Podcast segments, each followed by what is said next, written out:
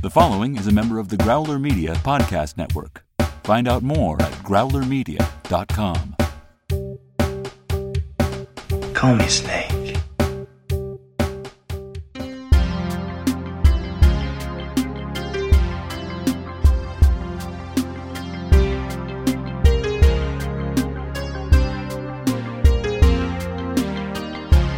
Welcome to Escape from New York Minute, where we celebrate and analyze the dystopian classic one minute at a time. I am Molly Balin. And I am Eric Deutsch. And we welcome back Philip from the Ramones of the Day podcast. Hello again. Hello. Welcome Hi. back to prison. Thanks. It's going great. you seem to be doing really well, actually. You know, I tried. I tried. First rule: make friends. Second rule: don't trust those friends. No, yeah, yeah, fair. No, I'm really glad to be here. Well, welcome back. And this minute picks back up with Hauk having a contemplative smoke and looking out over Manhattan Island. Uh, we get some more shirtless Snake and some weirdos watching him in this minute. And we get some more people who like to casually run from point A to point B. And minute wraps up with the Duke trying to trying out his newly acquired firearm for some target practice. So, first of all, shirtless snake and the weirdos make that band happen. Oh my god, how good! Shirtless snake and the weirdos. That's good. And second, guys who like running from point A to point B is like that's half this cast. It really is. I Right? know. There's a lot There's that. more of them. To be I- fair, these guys are great at it. They are. Best they in are. the biz. you guys are great. I mean, and they probably had to do it a bunch of times for the shot. Yeah. So Yeah. they're probably got really great cardiovascular health, you know? Every step counts. Surely does. Yeah. Yeah, so um, what uh, what we're referring to is that we after, after Snake wakes up and uh, after we finish Hauk's contemplative shot, and turns out we don't see the person carrying the crossbow. By the way, in this minute that I said in yesterday's minute, so Ah, I know we see him at some point, so maybe that's tomorrow's minute, um, but it's not today. But guy in red bandana uh, walks very stiffly away from Snake after he wakes up, and then we cut to a shot of Brain and Maggie walking towards a giant hall, and yeah, there's about five random people just running in the opposite direction. Yeah. We have no idea why they're running. We don't know where they're running to. We never see them again. It just, just they're just there. it just put motion in the frame you know just just filled it with a little bit of action. Because otherwise you were watching two normal characters walking somewhere and you're like oh okay. But if but around in escape from new york there's either a good reason to run from something or well i guess there's always a good reason. You're either running from something terrible or you are the terrible thing that just like scurries around. Everyone's become Mhm. like rat people. So yeah I, I i just took it as just like just filling it filling the frame with interesting things even if it's just shadowy figures running Yeah. And other than these random people running, the bulk of the action in this minute takes place in the last 20 seconds after Brain and Maggie get to where Duke and some of his minions are, are sitting here on this two sided bench.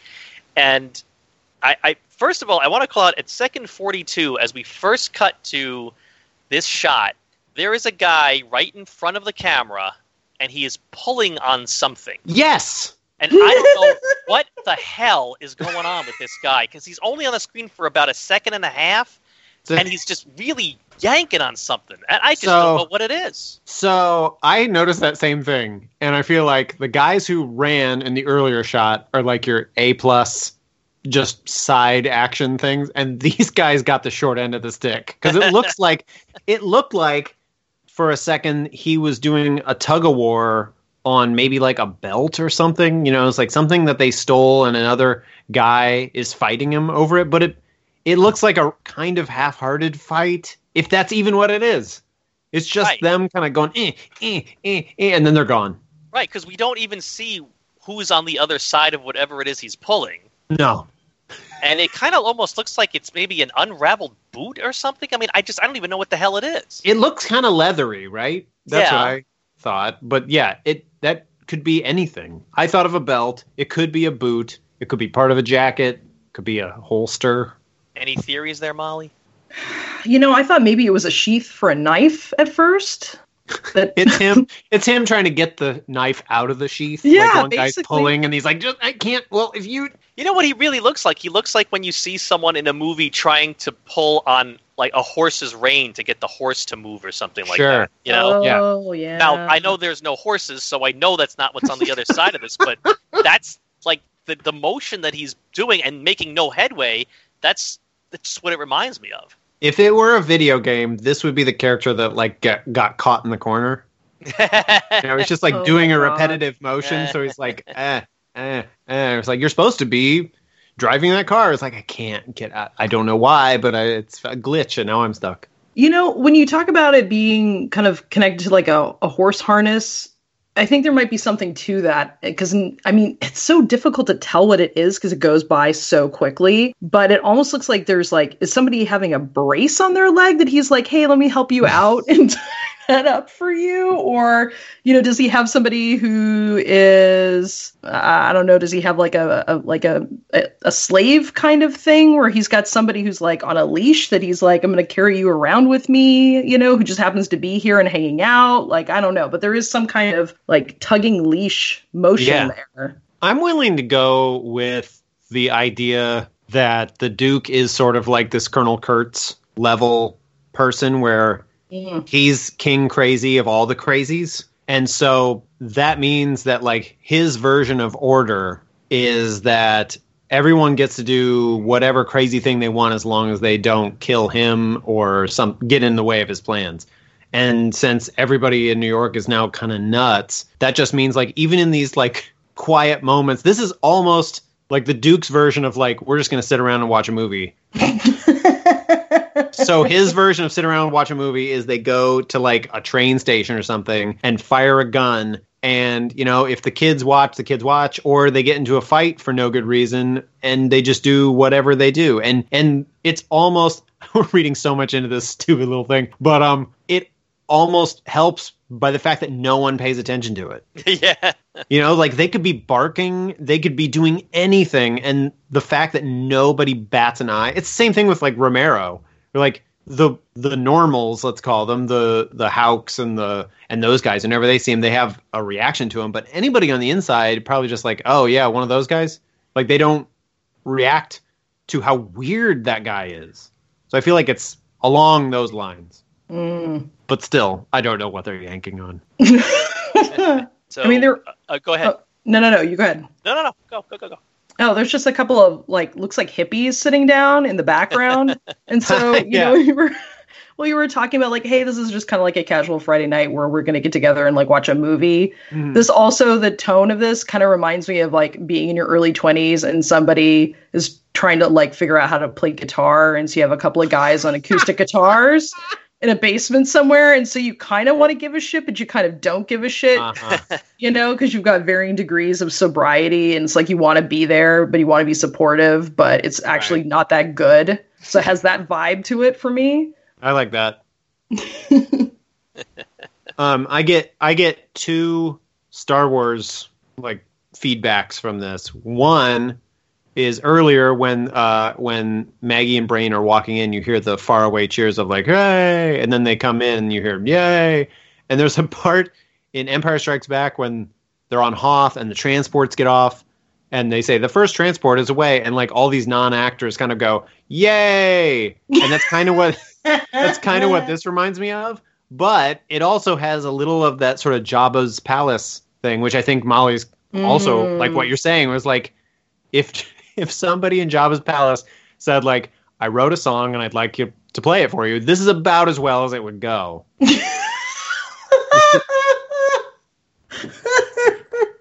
We'll give you a shot. And then they send him not trap. oh my god. I am sad that I, I'm glad this this minute has a lot of characters even in it, even if it's just like glimpses of them. So I'm glad that I like I got to see the president, I got to see Maggie and Brain, I got to see Snake, I got to see the Duke, and I got to see Romero. Even if they're not, that means me talking about them's fair game for anything. Mhm. yeah, I mean uh, Maggie and Brain they show up and and the actual action going on here that actually matters as opposed to guy pulling horse uh, is the Duke is using Snake's Mac 10 submachine gun, and at first we're like, hmm, he's shooting at something. Uh-huh. I wonder what it is. And then we see, oh, he's having a little fun with the president here, shooting at him. And boy, the Duke's got great aim because those bullet holes are. There's a few that are maybe like two inches away from where they would have hit the president. And Yeah. he has not actually been hit. So the Duke's got impeccable aim. Or shooting here and just scaring the crap out of the president. either that, or he has little to no regard for the office of President of the United States of America. Oh, I can't imagine that. He's- no, uh, I, so you said it's a Mac 10. Yeah. What was it? Is this th- this might be out of your purview? So dial me back. But is that the same type of gun that shows up in Pulp Fiction? Uh, actually, Ooh. I believe it is, and I You remember that? I can f- confirm that in one second because I've been calling out the different weapons, and that is sounding familiar. The Mac 10, yes, it's Yeah. the Butch uses to shoot Vincent in Pulp Fiction. I'm not a gun person, but I will say that's a pretty cool looking movie gun. Yeah. Like this this this um, type of gun, when it first showed up way way back near the beginning of the movie, uh, it, it's it's a pretty popular gun used in movies and TV shows. yeah, I can see why. Perfect And, for uh, aiming near presidents. Who, by the way, in, the, the, that you know that guy was trying to hacksaw a few minutes ago. That briefcase still attached to the president's arm. yeah, it's the best steel money can buy. This is America. And, Um, and uh, the the Mac 10, by the way, the, the Duke uses this gun now for the rest of the movie. Whenever you see oh see yes, he does. Yeah, Yeah. you're right. he uses Well, it uh, as- when they're in the World well Trade. Center. Yep, and he uses it in the final battle. So he, he holds on to this sucker. It doesn't seem like, uh, and I, you guys could obviously correct me. I don't know how many guns are in the prison. Oh, there's there's there's the ones that Snake brings in. I don't Yeah. I, just- I don't think we see a gun in this movie except the one Snake brings in or the ones that the U.S. police force has. So it's kind of interesting. They don't hit it over the head, but it's interesting to think that like that's another way that this mission really went south was you you went in to get the president, you didn't do that, you got captured, and you gave the most dangerous guy your weapons. like the one thing we had going for us was that they don't have projectile weapons, and you just handed him this. As cool as he looks, it's going on your record, Snake. Yeah. Um, I was going to say something about the approach to this. Mhm. Um, so I'm going to go out on a limb and say John Carpenter is really good at making movies, and I think one this is one of those examples where it's just like it's not like a huge reveal, but it but then it becomes a huge reveal. You start in that first room with Snake and you hear noises and cheering. And and you could maybe think it was gunshots, but you're like, I don't know, but why are they cheering? And then we like go down that long hall. So now we know where it's coming from, but we still don't know what exactly is going on. Then we get, are in there and we say, "Oh, the Duke has his sweet, sweet movie gun, and he's firing it, and the people are cheering." And you're like, "Oh, we got an answer." And then you get like just a little extra juice of an answer to show you, yeah, he's shooting at the president. It's just like a solid. I'm really into like introductions, character introductions, and those first moments when you see characters and stuff like that. And I know we've already seen the president at this moment or before this moment, but this is one of those things where it's just like he's playing it exactly right where he wants you to see that card, he wants you to see that card, and then he wants you to see this card. Like he this is very well designed in like not a slick way. You know, it's just like that's just stuff that probably came second nature to him. It was like, oh yeah, and then we show that they're doing this. we're like, yeah, but it that helps in these moments. You know what I'm saying? Hmm. I think it really uh, segregates Maggie and the brain as well. Sure. because they their energy is so different coming into this. This is such like a hey, you know, Monty Yeah. Python and the Holy Grail, like yay, you know, right. so such a different vibe. And you know, even though I, I feel like they're both dangerous people in their own right, they they are still coming into something that's just like mm, this isn't really who we are. yes. So I feel like it does a good job of that. That they're already on the outs. No, you're right. That's good too. And I even think part of that is even shown in just like that they weren't there immediately. just little Mhm. movie language to be like, no, you have to walk to the level of the Duke and Romero and those guys. Like that's there is a distance, you know, between them. Um, it, it just little subtle things like that I think are are effective for conveying exactly that. Um, Mhm. By the way, do we know where they are? Are they in like supposed to be in Grand Central Station or something? Or Yeah, I'm, the the script actually refers to it as Grand Central Station. You know, it's not said in the movie. Um, I think it's obvious that's what it's supposed to be with all the trains and it being in New York City. I mean, I called this out a few minutes ago that this looks absolutely nothing like Grand Central Station, which is a giant building in, in Midtown, yeah, and it more resembles one of the outdoor um, subway train uh, lots that exist. Mhm. But I, I think it's that's what it's supposed to be. Yeah, I'm fine. I don't. I. I. I'm not a native New Yorker, so I don't have that hang up. But I. I but I like. but I, I. I mean, I got my hang ups too. But I like just at least the idea of just like it being so enormous. You know, there's a, there's an importance that comes from just the fact that the Duke can command a house this large right. even if he isn't using it all it's like well i keep my prisoners over there and then there's this long ass hallway and then that's where i hang out and then there's another huge hallway and then other stuff's going on you know like that's that says something about him without having to speak it so Right. i even if it yeah even if it's not grand central station actual grand central station i, I still get enough of the idea and, and it's funny i didn't even really put it together that it was a train station until very recently but it kind of didn't matter because what really was conveyed was like that's enormous Mhm. right. i don't know where they are but it's huge And the dude commands so much respect. He has got a woman who's basically dressed like a geisha yeah sitting behind him. And what is she doing? She is dabbing the back of his head with a washcloth. I guess to soak up the sweat. yeah it's uh it's a prison mating dance And let's call out let's call out everyone's favorite wacko of this movie, Romero here. Because uh, if you look closely at what he's doing with his left thumb, he's Mhm. got his hat on his knee, and there's like a feather in the hat, and he is stroking the feather like it's a pet. Yeah. This guy Romero was I, and I forget the actor's real name, but he's kind of like Frank playing Doubleday, I think. Yes. Say Frank Double. um he's playing it just reminded me just now of like Val Kilmer in Tombstone. Mm. You know what I mean? We're like Mhm. there's just some big choices going on here that I don't know how you got there. But keep it up just a little longer because it's going great. And uh, you know, obviously he's not as prominent a role as Doc Holliday in that movie, but it's but it feels like related to each other. Where there's just like this is more than this script called for in any Oh yeah. any regard, and and even just in him just being around now elevates everything to just be like, oh, there's like everything's kind of creepy and crazy, but it's like, but the most creepy and crazy guy's here, and he's just sitting there stroking the feather of a hat. I'm out of here. Super cash. Yeah. super casual. Yeah, when the scariest guy around is super casual, that's when it's even. That's when you really want to cut out. I am sad though, talking about future minutes here, but I am sad that I'm not here for his amazing ability at taking off sunglasses by wrapping his hand around his head.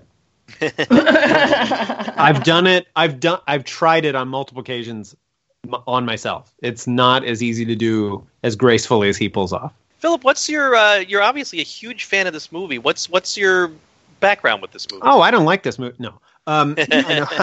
uh, I, I was thinking about that in uh, in preparation for this, and I'm not sure exactly when the first time I saw it was, but um, I grew up in a small town in Illinois, and um, when I was like college age, I worked in a video store, and I'm pretty sure that's when I saw it, and that's definitely when I stared at the poster like on the on the VHS cassette so much. Um, I'm pretty sure that's when I saw it first. Um, and that, but that was also more along the lines of like, I'm just watching everything. I'm getting caught up on all the stuff I missed by not having sufficient cable in my house growing up. Um, so the first time I watched it, I, I don't think I thought much of it. I think I was probably confused by some parts. I hadn't seen anything quite like it with like such an anti-hero anti-hero. Um, but then honestly, and I'm gonna sound like a broken record, um, I came around to watch uh, The Good, the Bad, and the Ugly, um, which also trades in in anti-heroes and people who are like the the enemy of my enemy is my friend and double crosses and and weird characters who are just kind of there for the face. Um, and so in doing that, then somehow, actually, I think it was because one of one of those movies has a special feature where they interview different people as you do, and John Carpenter's one of them. And so I started thinking about it. I was like, oh yeah, Snake Plissken is kind of like related to the man with no name. And then I explored it again, and then I kind of just kept exploring it. Um, and by virtue of being Los Angeles, that means I'm a writer too. Um, so I've been I've been uh, around people who've written scripts and you know writers groups and stuff like that. And on multiple occasions, I've I know more than once I've either said to someone, "It needs to you need to have like more of a John Carpenter type premise, like a just a tight idea." That you mm-hmm. can say, a la, you know, like New York is now a prison, and they have, and the president's in there, you know, like that. It, that's, it's so bold and and kind of cheesy, but also great in how bold and cheesy it is. And I know on more than one occasion I've told people it's like you could dial up the Snake Plissken on this character, like, you know, fifty percent or seventy percent. I, I've I've just kind of come around to respect the craftsmanship of it so much. Um, I've I've come to the point. So I have a I have a young son at the at the at the time of this recording. He's ten years old. Um, and I used to tell him story. He would ask for stories because kids ask for stories, and um, and I would tell him movie stories, like truncated version. And one that he repeatedly asked for was uh, Escape from New York, um, and and Escape from L.A., which I can tell pretty well. It's like there's there's uh there's some special editing in there, but you know you can still like te- you can tell a story. But yeah, he he requested it because it's like he got even at I don't know how old he probably was. He was probably like four or five or something. So I'm not going into every detail at all, but he could still get. It's one of those things they talk about in like writing books of like this is a premise that a caveman understands. The president fell into a giant city prison and they have to send a guy in to get him. I'm like, yeah, I get what's at stake. Um, so I've kind of like, I'm late to it. I never saw it in the theater. I still haven't. Um, but I've but I've come around to it very hard in like the last, I guess, ten years or a little more. And then I got on then I got on this podcast, and here we are. So it all adds up. All right. The only other thing that I wanted to call out in this minute is Mhm. as much as we love the people saying yay, the very small part of me are annoyed by them because if it wasn't for them if it wasn't for them cheering yay, we would have been able to add another count to our dialogueless minutes. I, I was wondering if you would count this. yeah, I was- I, yeah, it- it's- it's it's people opening their mouths and making a legitimate word. I, I, I Making I- a legitimate word. I, I spent 10 seconds internally debating it, and I said, no, I, I, I can't count it. Okay, so does Romero's like vampire hiss would that count as? did you? Oh, I know. I- I, know there was there was dialogue around that, but I Yeah, mean, there would you have counted that? no, because that is a a primal noise. I agree. I agree. I will say I, I really enjoy Romero's armband here yeah. because it kind of looks like a red solo cup used for beer that's been cut up and spray painted Yeah, gold. you're right. That's the great thing about this too. And here's me again, just kissing John Carpenter's ass. But there's there's even like a nice, just like it's an. I don't want to say it's easy, but there is this low budget angle to be like, if that is just a solo cup that he painted on there, it's totally within the world. Yes. It, it totally makes sense. Um, have you guys have you guys seen have you guys have you guys seen uh, a movie that came out about five years ago called uh, A Girl Walks Home Alone at Night? No. No. Uh, I highly recommended it. I highly recommend it. Sorry, super drunk. I highly recommend it. Um, it is it is the best uh, Iranian vampire story you're ever going to see. Mm. Um, so it's it's real moody, and there's lots of silence. So you know I'm there. But it's it's really low budget. It was black and white, um, and but it reminds me of something that was inspired by uh, John Carpenter and especially Escape from New York, where like the premise is that they're in this place they just call it Bad City, and it's clearly just some it's some place out here in California, but it's like some desert town where they didn't have to dress it down too much or just kind of like uh, everything's kind of junky so we're just going to go with it. And it sort of all fits in that anything that shows up any bit of trash you're just like ooh yeah that's that fits. And it reminds me of of that exactly where it's like yeah if as long as it's kind of you know, you pop out a lens of glasses or you put a solo cup on your arm or whatever. It's like it, they've almost come to this point in the movie where like anything fits. As long as it's not super slick anything's fine. It all helps. Yeah, we've we've often talked how much we love the accessorizing in this movie.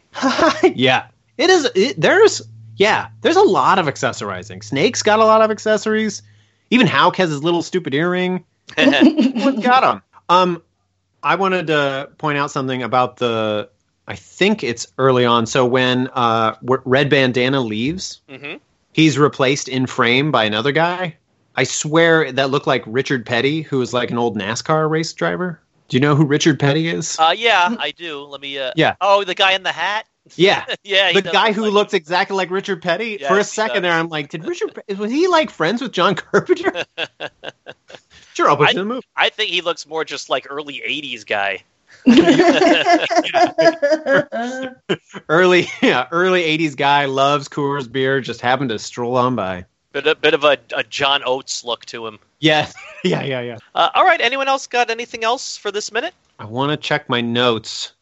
Um, I okay, so I covered the glasses that I don't get to see. Oh, yeah, I did have something else because I didn't get to talk about. Uh, and I'll do it fast. But um, oh crap, what's Brain's real name? Harold. No, uh, I mean the actor's name. Oh, uh, Harry D- Harry Dean Stanton. excellent answer, but I was Harry Dean Stanton. um, so obviously he's amazing and super awesome. Um, so there was two other weird things with him that I have come to notice. Was one, he's wearing that long jacket, right? Um, I think it's like the it's called a duster, and the duster is this uh, so like seminal movie coat that was in Sergio Sergio Leone's Once Upon a Time in the West. And so I gotta think that as big a fan as Carpenter was of those movies, that that's like just like a little nod to that that element of Western. And then, so that's number one. And number two, uh, Harry Dean Stanton has a weird footnote in uh, A Fistful of Dollars, which also relates to something that you guys have been talking about with this movie. When Fistful of Dollars was going to be screened on TV, the censors or whoever were nervous because oh here's this like anti-hero character who shows up and you know just shoots people for no good reason. He's not a hero. So they filmed a scene where Clint Eastwood's character is told basically by the law you got to go in there to this town this lawless town and clean him up. And Mm. And it's it reminds me of what I guess is the cut opening scene of this of Escape from New York, where like, yeah, it explains things. It does not help one bit. so in, in my mind, my own like filmmaking uh, backstory is Harry Dean Stanton showed up for the for this movie, Escape from New York, and is talking to John Carpenter, and he's like, "Oh, we got this scene where like there's a bank robbery and stuff like that," and he's like, "Look, man, I was part of this once. It sucks. I don't think you should do it." And he's like, "Good point, Harry Dean Stanton," and then the movie's way better for it in a less is more kind of way. Mm. No, but I'm glad I got to see Harry Dean. All right. Well, uh, remind everyone then uh, where they can find you on your own podcasts. You can find me on my own podcasts. Um, you can find me uh, talking about music and other things, uh, specifically Ramones music on Ramones of the Day. The well, it's not the only Ramones podcast anymore. It was when we started. Um, someone in Argentina has started one, um, but we're an alphabetical uh, music podcast. So if you thought movies by minute was interesting, this one you go through a band's entire entire catalog, ABC. So we start. from we start from 53rd and 3rd, going all the way to the word zero, covering the Ramones' entire catalog. Um, and then I also have a comedy podcast called Super Punk Radio, uh, where it promises nonstop music, but instead is actually three or four minutes of uh, fake commercials. All so right. you can check those out. Awesome. So, Philip, thank you very much for joining Thank us you. yesterday and today. Thank you for letting me blab on and on about this movie, and you, and and and thank you for doing this too. I I honestly found this the like the cold call way where I was curious if there was a podcast about Escape from New York. So I wanted to think about Escape from New York, and sure as hell there was. And so thank you so much for doing this. It's it's a lot of fun. Well, Oh. thank you. Thank you very much. Of course. Um, let's let's promote our contest here. Well, uh, before we sign off for the day, uh, remember if you email us escape from New York minute at gmail.com and you send us a photo of anything involving chock full of nuts, whether it's out in public or in the privacy of your own home, and Molly and I like the best one that we get, we'll bring you on. We'll, you'll you'll join us for a minute, one minute of the closing credits here. You got to have Skype. You can't have been a guest, and uh, you got to be available probably late November to come on. So let's let's get those photos coming in. Let's see what we can get. Send as many as you want. We'd love to see it. And uh, chat with us on Facebook while you're at it in Brains Library, the Escape from New York Minute Hangout. Chat with us on Twitter, just like Philip did at NY Minute Pod. Uh, subscribe to us. Give us a good rate and review. Make us all happy. And until then, be on time. Stay out of the sewers. And we'll meet you on the other side of the wall.